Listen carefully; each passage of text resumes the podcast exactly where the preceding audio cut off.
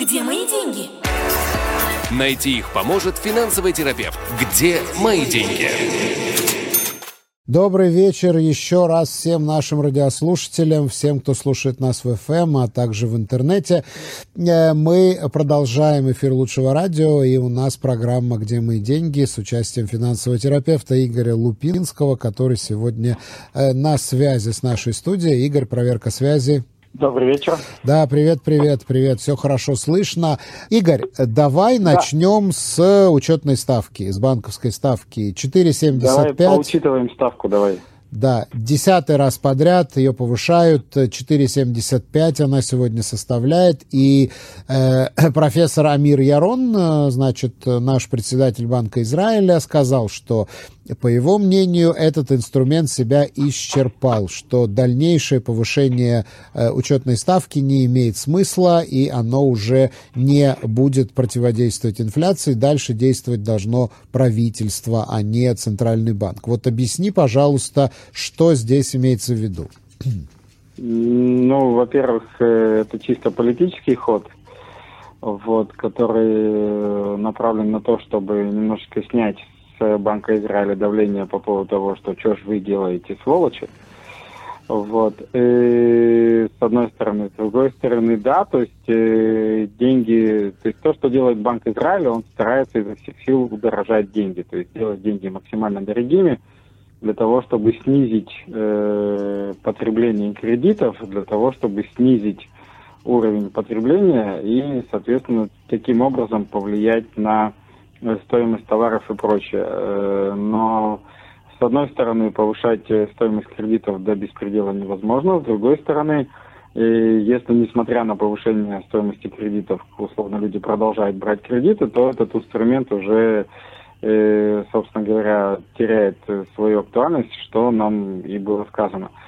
Поэтому, да, с одной стороны, это некий такой посыл, Э, как говорят сейчас модным месседж э, по поводу того, что мы, конечно, можем дальше поднимать процентную ставку, но это уже слабо чему-то поможет. С другой стороны, э, попытка заранее, что называется, выставить некий щит перед политиками с тем, что, ребята, не надо пенять в нашу сторону, давайте вы тоже немножечко попробуйте на экономику повлиять и перестанете раздавать деньги направо и налево.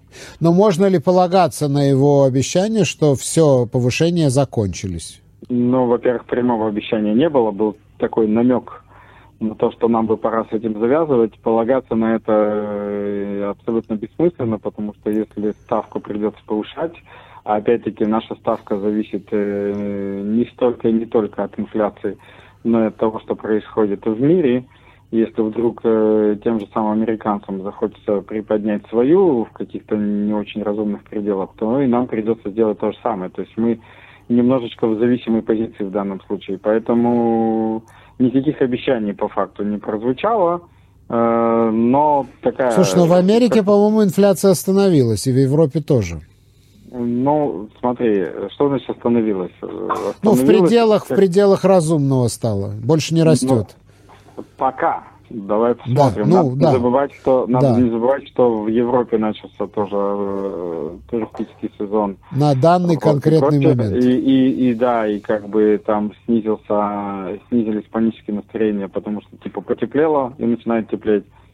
Вот, э, и так далее. То есть э, на данный момент вроде как инфляция, что в Европе, что в Штатах замедлилась, и если этот процесс э, действительно продолжится, то можно будет э, давать какие-то позитивные оценки. Пока ничего не понятно, э, поэтому смотрим, что происходит снаружи. И повторюсь, э, выступление нашего э, председателя Центробанка больше на данный момент политическое, нежели экономическое, особенно, особенно э, и мы наверняка тоже об этом сегодня поговорим, накануне принятия бюджета. Так, э, первый вопрос уже поступил. Эд угу. задает с двумя «д». Эд угу. задает вопрос. Мне 68 лет, и я работаю как ацмаи. Насколько я понимаю информацию из интернета, для лиц моего возраста есть ограничения на одноразовую полную выемку, в кавычках, накоплений из Купат Гемель Ляшка. К моменту запроса на выемку нужно уже получать не менее 4,5 тысяч шекелей из других пенсионных накоплений. Правильно ли я это понял? Так, ну вопрос достаточно сложный, так чтобы его сейчас в эфире э, озвучить. Вот. Э, ну, во-первых, э, я не очень понимаю, что такое, что имеется в виду под выемкой из Купат Гемеля потому что если я просто прихожу в Купат Гемеля и забираю деньги, спокойно плачу свои 25% с прибыли, и Да, но это уже пенсионер, ему 68. Это не принципиально. Во-первых, пенсионер это человек, который использует свои пенсионные накопления. Не факт, что он это делает. Угу. И возраст тут абсолютно ни при чем. Э, вот, поэтому если я просто условно закрываю свой фонд Купат Гемляшка, спокойно плачу 25% с прибыли, и все, это одна история. Если я хочу при совокупить деньги, которые у меня есть в Купат Гемляшка, э, к своим пенсионным выплатам, то да, э, это происходит в момент, когда я эти выплаты, собственно говоря, оформляю. По поводу каких-то... И тогда ты не платишь 25% да, с прибыли. Да. Угу. Тогда я не плачу 25% с прибыли. По поводу каких-либо ограничений и каких-либо базовых, ну, каких-то там, а, что называется, э, как сказать, условий, для того, чтобы присовокупить купат гемеляшка к пенсионным накоплениям, я на скидку сейчас не помню, можно эту информацию проверить. Э, поэтому, если Эду интересно, то можно написать нам на номер 053 712 2236. Во-первых, написать туда информацию, которую он э, что называется, получил. Конкретизировать, конкретизировать. Да, желательно, желательно конкретизировать, желательно указать источник, и можно будет эту информацию проверить. И что я часто делаю для многих своих клиентов, перевести ее с русского на русский. Mm, mm, mm. Хорошо, дальше вопрос тебе задает Дима. Э, э, с ростом учетной ставки растут ли проценты по пикадонам в банках? Спасибо.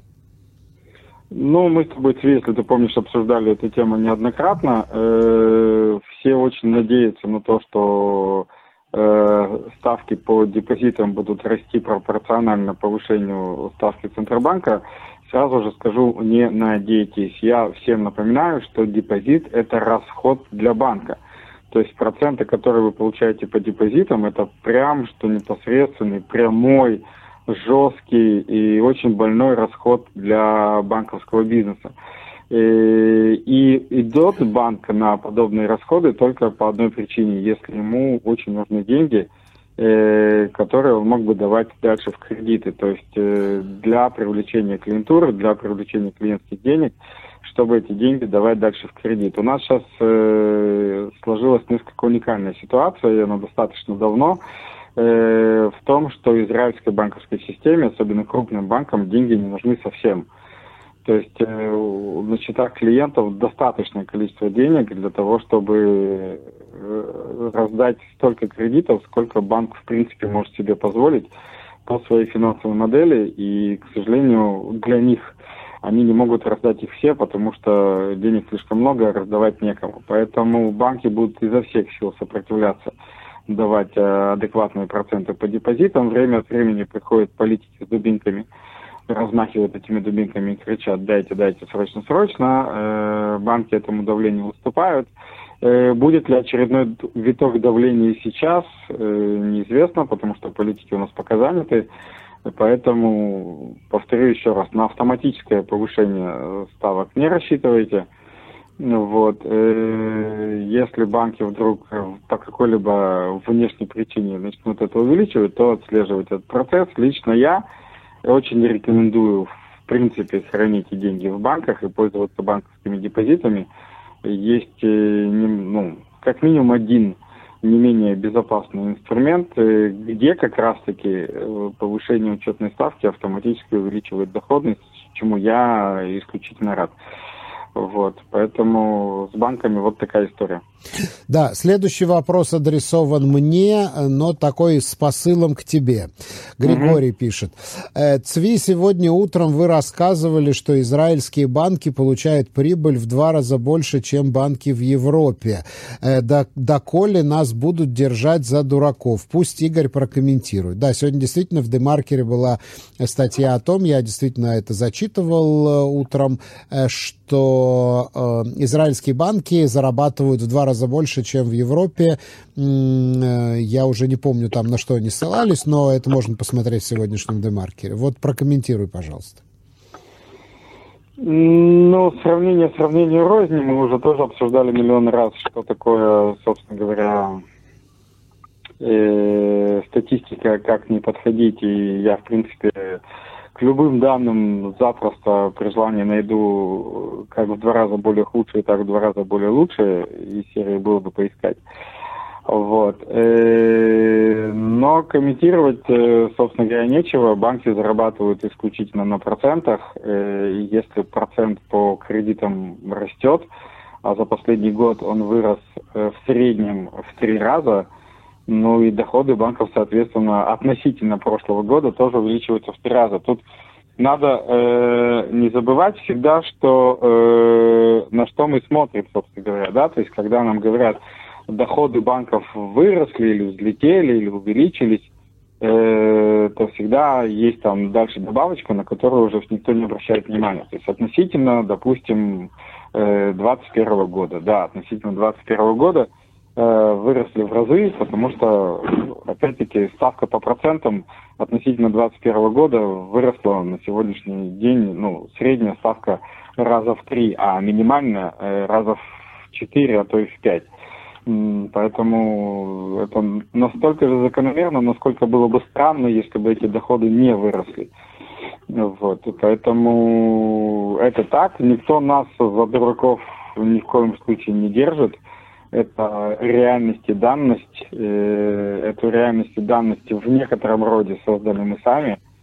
Поэтому будем, что называется, сидеть и ждать, пока финансовая как бы, погода немножечко поменяется. У нас сейчас словами из известных сериалов «Финансовая зима», надо будет дождаться очередного лета – Потепление. Когда оно наступит, пока не очень понятно, но точно ну, как бы наступит, потому что... Глобального сезон... потепления. Этом... Глобального да, потепления. Да, не, не, сезонности в этом плане тоже существует. Вот. есть, если взять историю того, что происходило с экономикой страны, с э, процентными ставками, с инфляцией, там прослеживается как раз-таки вся сезонность очень хорошо. Григорий добавляет еще одну реплику. Израильские банки – это картель, восклицательный знак. Израильские банки это картель, но в данном случае никакой связи с картелем вообще нет.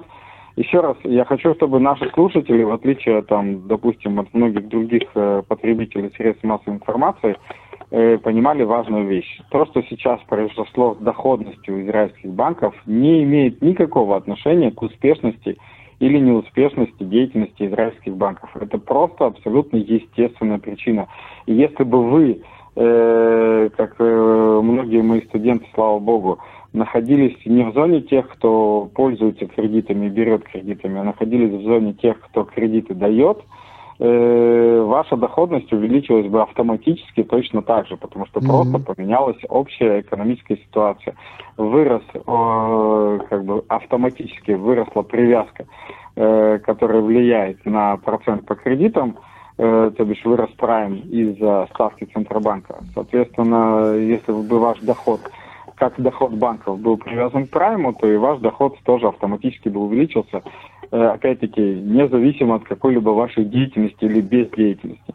Э, в дальнейшем, когда этот прайм точно так же автоматически начнет понижаться, доходность банков точно так же начнет понижаться, и мы будем читать совсем другие статьи, что же такое происходит, или как там банки с трудом э, сводят концы с концами, опять-таки относительно какого-нибудь э, замечательного для них 22 э, года. Поэтому ко всем подобным статьям, пожалуйста, очень аккуратно, с пониманием, откуда э, растут ноги.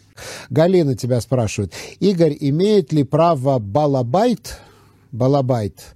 Сдавать квартиру без опции. Ну, опция, кто не знает, это возможность продления еще на да, один это... год на тех же условиях. Автоматическая, не обязательно на тех же, просто автоматическая внесенная в договор о, аренде квартиры э, договоренность на продление, э, услов, ну, на продление аренды на тех или иных условиях. Кстати, в опции это могут быть сразу же оговорены условия, как оно будет продлеваться. То есть там суть того, что э, опция прописывается заранее, и если обе стороны э, как бы не высказали никаких возражений в точке X, то опция вступает в силу. Вот. И отвечая на вопрос радиослушательницы, да, конечно, имеет. То есть э, вообще арендодатель может арендовать свое жилье, сдавать свое жилье в аренду на любых условиях, которые ему практически взбредут в голову. К сожалению, у нас э, нет в стране ничего, чтобы регламентировало эту деятельность. Вот, и взаимоотношения арендодателя и арендатора – Э, у нас есть э, красивейший закон, который еще более красиво называется закон о честной аренде или Хокс Хиротулемет, но как бы при всем том, что там написано, что должно быть в договоре, как должно быть в договоре, как оно должно заключаться и прочее, абсолютно нет никаких э, наказаний в случае, если э, этот договор не, не будет соблюдаться. Поэтому, если этот закон не будет соблюдаться. Поэтому сегодня есть некая рекомендация, как это должно все выглядеть, но нет никаких э, Э, возможностей на, арендодат... на арендодателей повлиять. Единственный способ на них влиять – это рыночный. То есть просто не возьму то, что мне не подходит.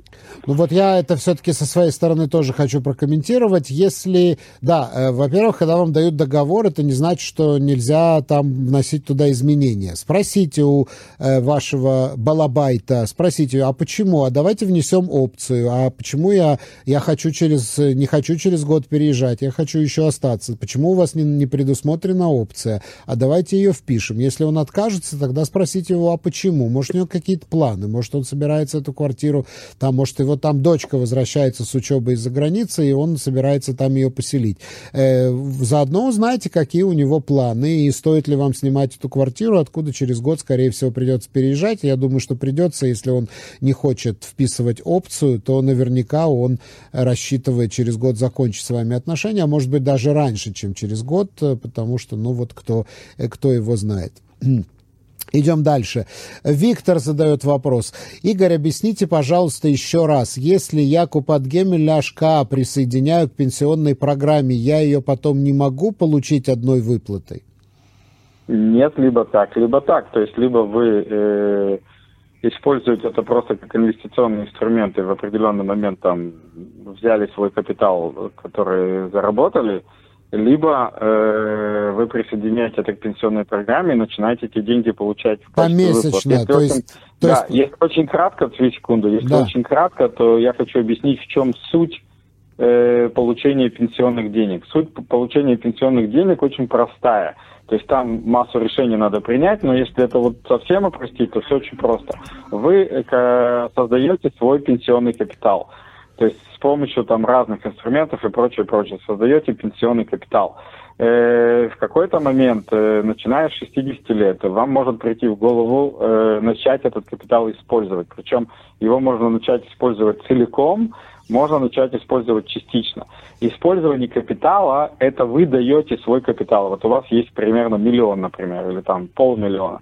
Вы эти полмиллиона даете взаймы управляющей компании – которая из этих денег, собственно говоря, выплачивает вам ежемесячные платежи э, по вашему выбору, по вашему решению в той или иной пропорции, в тот или иной э, срок. Вернее, там выплачивается пожизненно, вопрос, что как бы останется в наследовании и прочее. То есть у вас сначала есть капитал, который вы выдаете взаймы, причем именно взаймы, потому что там есть проценты, то есть на остаток капитала набегают проценты, вот, управляющей компании, которая с вами ежемесячно рассчитывается. Так вот, присоединение Купатгемель ляшка к пенсионному капиталу то же самое. То есть вы точно так же берете эти деньги, э, присоединяете к другому своему капиталу и отдаете его э, взаймы управляющей компании. Ну, после того, как отдали и начали получать платежи, там дороги назад уже нет. Угу. Ну, вот так, да, я, я понимаю, что или платишь 25% с прибыли, или просто увеличиваешь...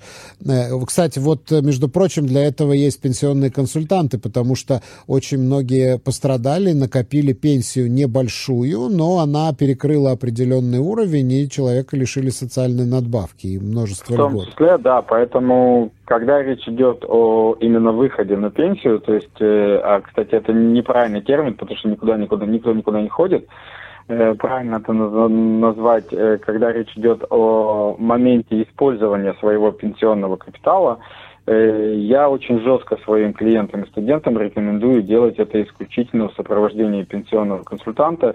Э, да, э, пенсионный консультант стоит денег, но объем потерь, который можно Э, скажем так, на который можно залететь, если этим человеком не воспользоваться, в разы больше. И, и мы а, обычно говорим об очень серьезных суммах. То есть если у вас там э, условно там меньше 100 тысяч шекелей, то это одна линия поведения, там никто не нужен. Условно все взяли и здравствуй, биток шломи. А если у вас там от 100 тысяч шекелей и больше, то даже если вам придется заплатить полторы-две тысячи за консультацию, это все равно будет важнее и полезнее, чем если mm. э, вы просто свои деньги так или иначе потеряете полностью или частично. Так, следующий вопрос задает Алексей. Сейчас, одну секунду. Э, добрый вечер, Цви Игорь. Мой вопрос. Правда ли, что ввели новый закон, и теперь при увольнении мой пицуим переходит в пенсионный фонд? И если я хочу забрать пицуим, мне придется отдать 35% от суммы пицуима. Спасибо. Ну, э, во-первых, наш радиослушатель, наш радиослушатель отстал от реальности лет на 15 примерно потому что э, Пицуим является частью пенсионных денег с 2008 года. Это первый момент. Второй момент э, это часть пенсионных денег, поэтому я бы не бежал их э, забирать без э, критической надобности. Вот. А третий момент с Пицуимом э, всегда было одно правило, которое не менялось уже последние лет, э, дай бог памяти, 25 Э, есть часть пицуим, которая освобождена от налогов. Это размер пицуим относительно средней заработной платы. Вот, э, то есть то, что как бы в рамках средней заработной платы от налогов освобождено полностью, и тогда можно изымать э, без каких-либо э, дополнительных выплат. И все, что выше, Э, средней заработной платы облагается стандартным налогом, так как э, человек заплатил бы, если бы он э, просто получил зарплату, то есть исходя из так называемого масс-шули или стоимости последнего шекеля по налогам. Поэтому, если по пунктам еще раз разложим, Пицуим уже 15 лет часть пенсионных денег. забирать Пицуим просто так не нужно. Это народная израильская игра была актуальна ровно 15 лет назад, и 15 лет уже как не актуальна, потому что вы сами себя оставляете без пенсии.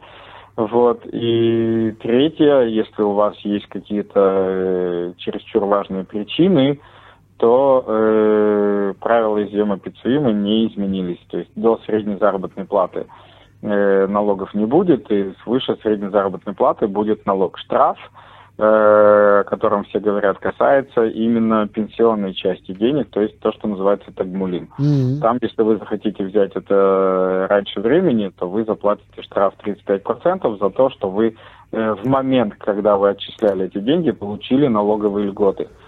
Вот, вы их получили в момент, когда вы их отчисляли. Если вы хотите их использовать не цель, как бы не с той целью, для которой вы отчисляли, то вы просто эту льготу возвращаете обратно. Угу.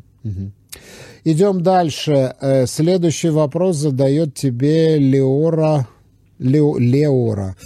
Э, скажите, пожалуйста, как вы относитесь к инвестиции в э, Energen или Эль-Аль. Идет реклама с консультацией, создали алгоритм, позволяющий зарабатывать мелким инвесторам. Есть такое или это мошенники?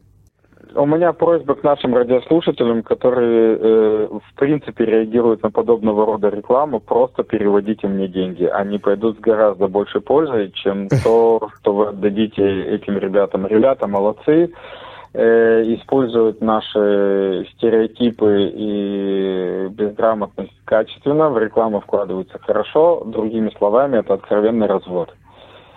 Mm-hmm. Вот, поэтому э, везде, где вам предлагают, типа, вложите 500 долларов, через неделю у вас будет 2 500 и прочая ерунда, э, там, не знаю, суперсистема Илона Маска, вот, э, там, не знаю, гениальные алгоритмы ля-ля, э, э, там, я не знаю, там, супер методики моего клиента Исхака Пинтусевича и там Марка Цукерберга, а потом Э, как ее зовут, Свита, точно помнишь, как э, госпожу Арисон у нас зовут? Ш Шерри, Шерри. Шерри Арисон, да. Вот. Короче, кого только не приплетают на картинке для того, чтобы зацепить э, тех или иных э, э, людей, жаждущих относительно быстрого обогащения из не очень больших денег. Друзья, инвестиции – это длительный, длительный, планомерный и достаточно медленный процесс – им, да, надо заниматься, и если вы не знаете, как этим заниматься, добро пожаловать в школу. Мы рассказываем, как это работает и как это делать.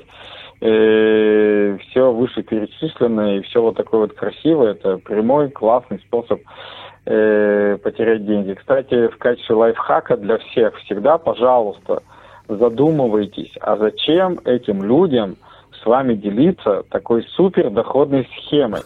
То есть если у меня есть возможность из 500 долларов за неделю сделать две с половиной тысячи долларов, вы мне нахрен не сдались, извините. Я просто буду по кругу этим заниматься, богатеть и радоваться жизни. Мне ваши деньги тут вообще никак э, не это самое, не понадобились. А вот это вот счастье, что меня куда-то подключат, Э, ну, слушай, вот каждого... Э, вкладывать деньги в Эль-Аль, ну, по-моему, это нормальная израильская Нет, компания, подожди, которая... Подожди, что значит вкладывать деньги в Эль-Аль? Вкладывать деньги в Эль-Аль – это купить акции Акции, совершенно и... верно, я это имею в виду. секунду, стой, купить... там же другое, Цви, там же другое, ты же не в курсе. Там же все клевее, там же тебя подключают к супер гениальной системе, и ты зарабатываешь с каждого билета, который Эль-Аль продает. А-а-а. Ты так. чё? Там, там все очень круто, ты не понимаешь, что филиале и так бедному денег нету, чтобы хоть как-то выживать. А он еще с тобой будет с каждого билета делиться, прикинь, при этом ты для этого вообще ничего не сделал. Mm. То есть ладно бы ты бегал, продавал билеты и ляли, и тебе бы процент заплатили. Нет. Ты просто перекинул хорошим людям 500 ну, баксов и резко помню. начал зарабатывать. Я помню, еще помнишь, это реклама Григория Лернера, которая звучала? Да, Вкладывайте да, да, да, деньги, да. газ, Нет, нефть, что-то там, автомото, велофото, телерадио, охота, да, какой-то тогда, там фонд. Тогда э, все дружно добывали нефть, сейчас все дружно да. продают билеты. И там что-то было 25% в год, какая-то такая сумма. Там были, нет, тогда были смешные, мизерные, очень маленькие проценты, всего 25% годовых. Да, да, да, Ребятам да. предлагают столько же в месяц. Да. Друзья, я прошу прощения, те, кто нас слушает, я прошу вас прощения за некоторый цинизм. Вот. Э, ни в коем случае не воспринимайте это за, на свой счет и прочее. Э, просто у меня профдеформация, у меня неделя не проходит, когда я не получаю сообщения, что-нибудь из серии Игорь там у меня или у родственника, ну или не хотят говорить, что у меня, поэтому говорят, что у родственника, у тех или иных там э, лжеброкеров или мошенников зависли деньги, что с этим делать, как туда, или я там купил вот эту, то есть у меня была клиентка, которую я от этого Иляля буквально за руку оттащил, она умудрилась мне написать в момент перевода. Вот, поэтому, ну, что-то я стопорнул, говорит, напишу Игорю, я говорю, быстро прекратила все это делать. Поэтому э, я вас умоляю забыть о, скажем так, э, любых методах быстрой наживы, э, выбраться к чертям собачьим с поля дураков за руку с Буратино. И если вас действительно интересуют инвестиции, как это работает и как это делает, то есть заветный телефон 053 712 2236. Напишите нам, скажите, ребята, расскажите нам уже, пожалуйста, все-таки как в Израиле по-человечески инвестируют, э, возьмите наш семинар и представьте, в него надо будет тоже вложиться, но зато вы не будете терять деньги направо или налево. Те самые мелкие деньги, которых у вас и так нет. Вот э, реплика пришла от нашего слушателя никнейм Боян. Вечер добрый, люди, вам МММ было мало в 90-е, верьте дальше этим лохотронам.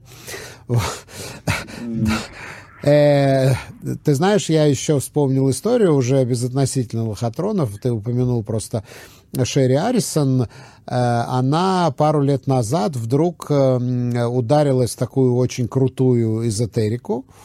Вот, и вдруг она стала постить в социальных сетях какие-то такие вещи, я уж точно не помню что, но типа вот, надо улучшить этот мир, начинается все с малых дел, что каждый должен встать утром и подумать, какое доброе дело сегодня сделать, в общем, что-то такое. И когда это началось, акции банка Апуалим полетели стремительно вниз, потому ну, что инвесторы перепугались, что председатель банка сошла с ума.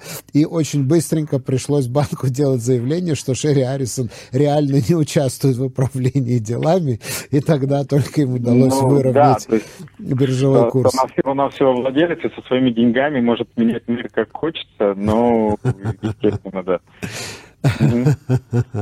Да, ну, наши слушатели, кто меня слушает, знают мое отношение ко всем этим эзотерическим делам. К э, экономике это имеет только одно единственное отношение, что обычно те люди, которые вам рассказывают, как надо делать добрые дела, они сами на этом хотят что-то заработать.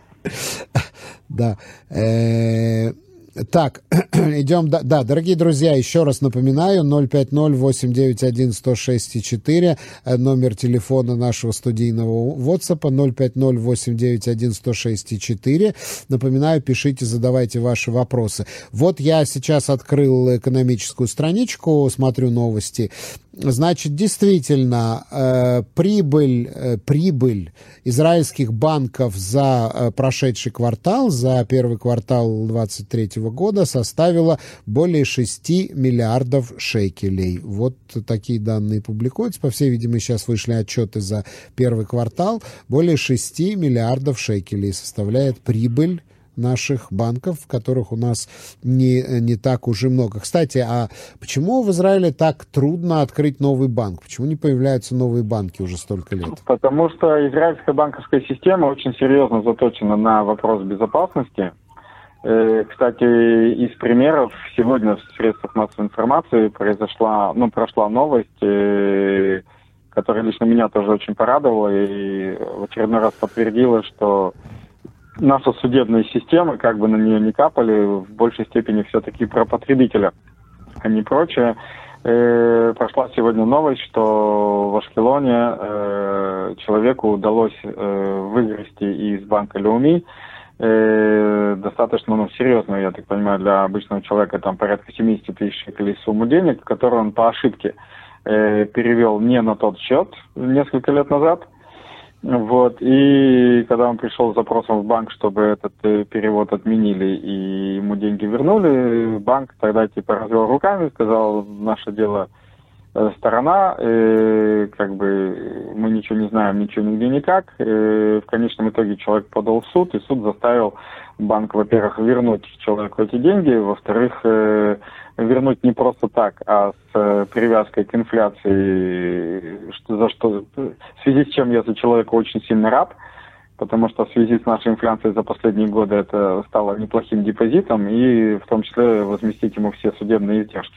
Э, израильская банковская система в первую очередь построена на безопасность, на то, что куда бы, что бы, где бы, как бы мы ни переводили, вот, э, все прослеживается, отслеживается, и мы можем гарантированно все свои ошибки и вернуть обратно и прочее.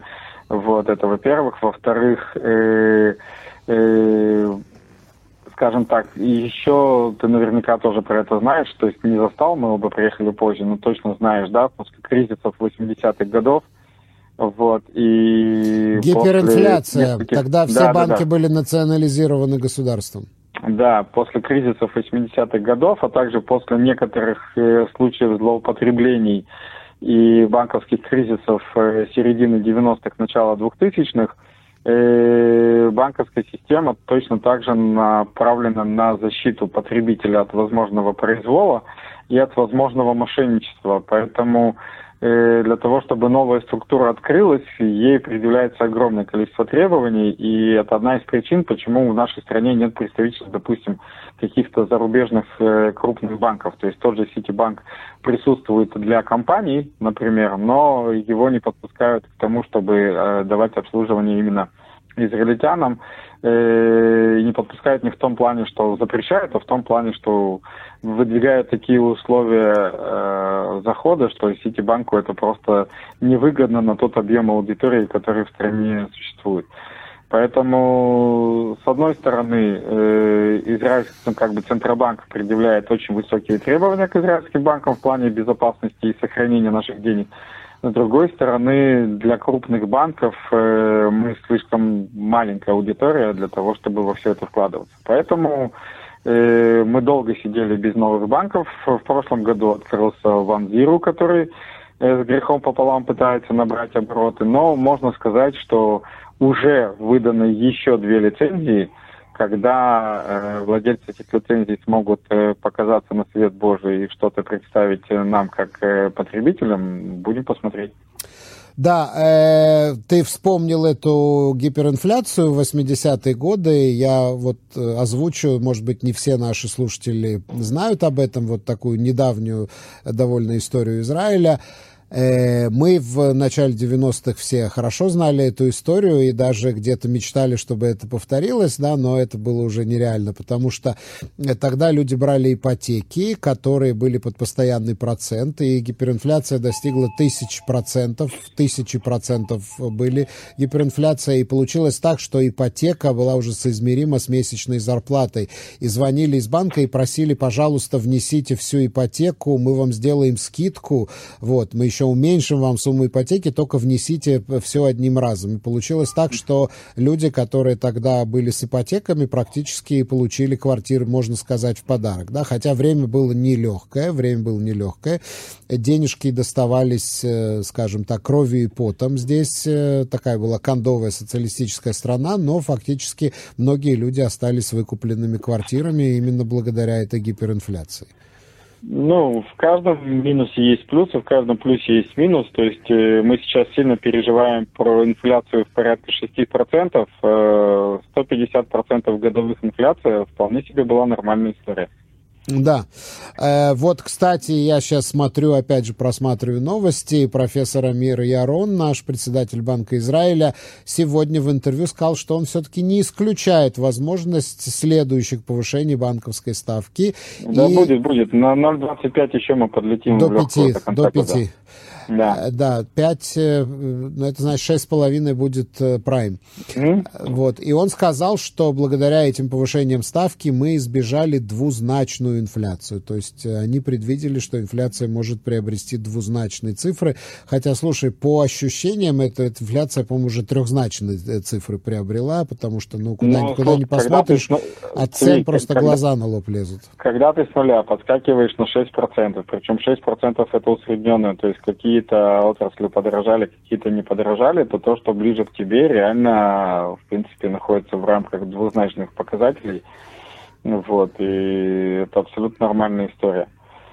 Да, ну смотри, самое сейчас... Интересное, самое интересное, я всех расстрою, наших слушателей заранее, что когда инфляция пойдет на убыль, сильно на ценах это не отразится. Так что просто надо иметь в виду и быть к этому готовым. Ну смотри, сейчас просто народ перейдет в режим такой очень жесткой экономии и снизится потребление, и тогда начнется, вот тогда точно начнется экономический кризис, когда люди ну, перестанут как, покупать. Как по мне, перестанут... народ должен был перейти в режим жесткой экономии еще с полгода назад, но на Песохе это не отразилось ну, никак. Да. Будем посмотреть, что будет в Рошашану. Ну посмотрим, да, видимо, это с дилеем все-таки происходит, когда человек еще пока держится на каких-то кредитах, да, потому что кредиты по-прежнему еще банки довольно легко дают. Вот. Ну, условно посмотрим, когда у населения целиком закончатся кредитные рамки. Вот, э, мне просто интересно, в какой момент это может наступить. Да. Вот э, наш слушатель Стас пишет тебе, Игорь, ты крут, рад, ты круть, рад слушать. mm вот, тебе комплимент. Кстати, что у тебя там с финтенсивами, что у тебя тут планируется в ближайшее время? Э, финтенсив прошел в прошлую субботу замечательно. Э, в ближайшее время планируется вообще какая-то сумасшедшая история. То есть так. Э, я постоянно говорю о том, что деньги это в последнюю очередь цифры, в первую очередь это голова и психология. Вот. И мы объединились с одной очень, э, с одной очень крутым специалистом. Не знаю, как это сегодня по современному в родах перечитать. Вот, ну, специалист, специалистка, крутая специалистка, это нормальный феминитив. Да, окей, пускай это будет крутая специалистка. Вот, э, зовут ее Наташа Маркович, э, она уже больше 20 лет э, занимается вопросом э, психологии и психологии денег в том числе. Вот, и дружно э, собираем замечательную компанию и едем э, в следующие выходные, то есть это 3-4 июня, э, на, ну, проводить как бы и работать с людьми в Турции. Но. То есть э, для меня это вообще первый опыт, это э, реально полное сумасшествие, но для людей должно быть э, максимально шикарная история, когда это гостиница, все включено, вот, отдохнул, покупался, пришел, тебе вправили мозги, и такой вправленный, загоревший, отдохнувший, возвращаешься обратно в Израиле, в рутину и прочее, прочее, прочее. Поэтому вот 3-4 числа мы проводим э, с Наташей вместе семинар про, э, можно это условно сказать, мысли и деньги, то есть что и как э, должно происходить в голове, чтобы денег становилось больше. А в дальнейшем уже июнь, э, стандартно относительно наша работа, 13-15 июня, очень важный, на мой взгляд, семинар для предпринимателей, который красноречиво называется «Не про бизнес», пожалуйста. Mm-hmm. Вот. Э, это семинар, который дает э, понимание, как устроена э, налоговая система для предпринимателей, какие формы собственности лучше выбирать при разных видах деятельности, как вести предпринимательский учет и насколько это не страшно. Вот. И это первый день. И второй день – это как выстраивать продажи, как выстраивать работу с клиентами, клиентские задачи, команда и все, что необходимо для того, чтобы э, превратить самостоятельную деятельность э, в нечто похожее на бизнес-деятельность. Mm-hmm. То есть вот э, ближайшие две недели это вылазка в Турцию и не про бизнес 13-15 мая, июня, и можно еще спойлером сказать, что Э, вот на следующей неделе мы с тобой программу пропускаем, как да. раз таки в связи с тем, что мы будем в Турции с командой. Вот, а через неделю э, мы пригласим в нашу студию еще одних гостей, то есть кроме меня будут еще одни гости, и мы плотно поговорим о теме страхования и всего, что с этим связано. Так что вопросы можно начинать уже сейчас готовить.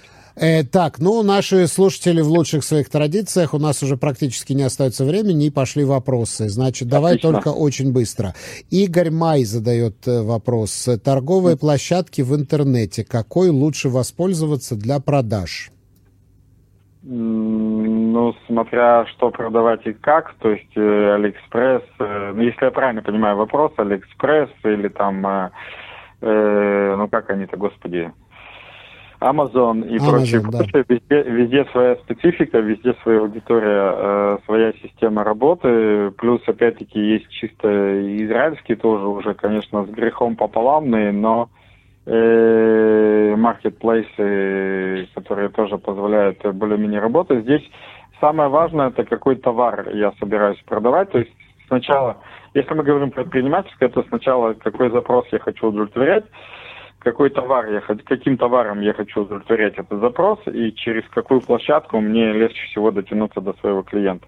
Mm-hmm. Вот. Это если подход предпринимательский. Есть еще э, на подобных торговых площадках так называемое копирование, то есть система копирования, когда я захожу, выбираю наиболее интересные, наиболее популярные товары, фигачу собственный магазин точно с такими же товарами и просто цепляю, что называется, клиентов э, по дороге в те магазины, в которые они шли.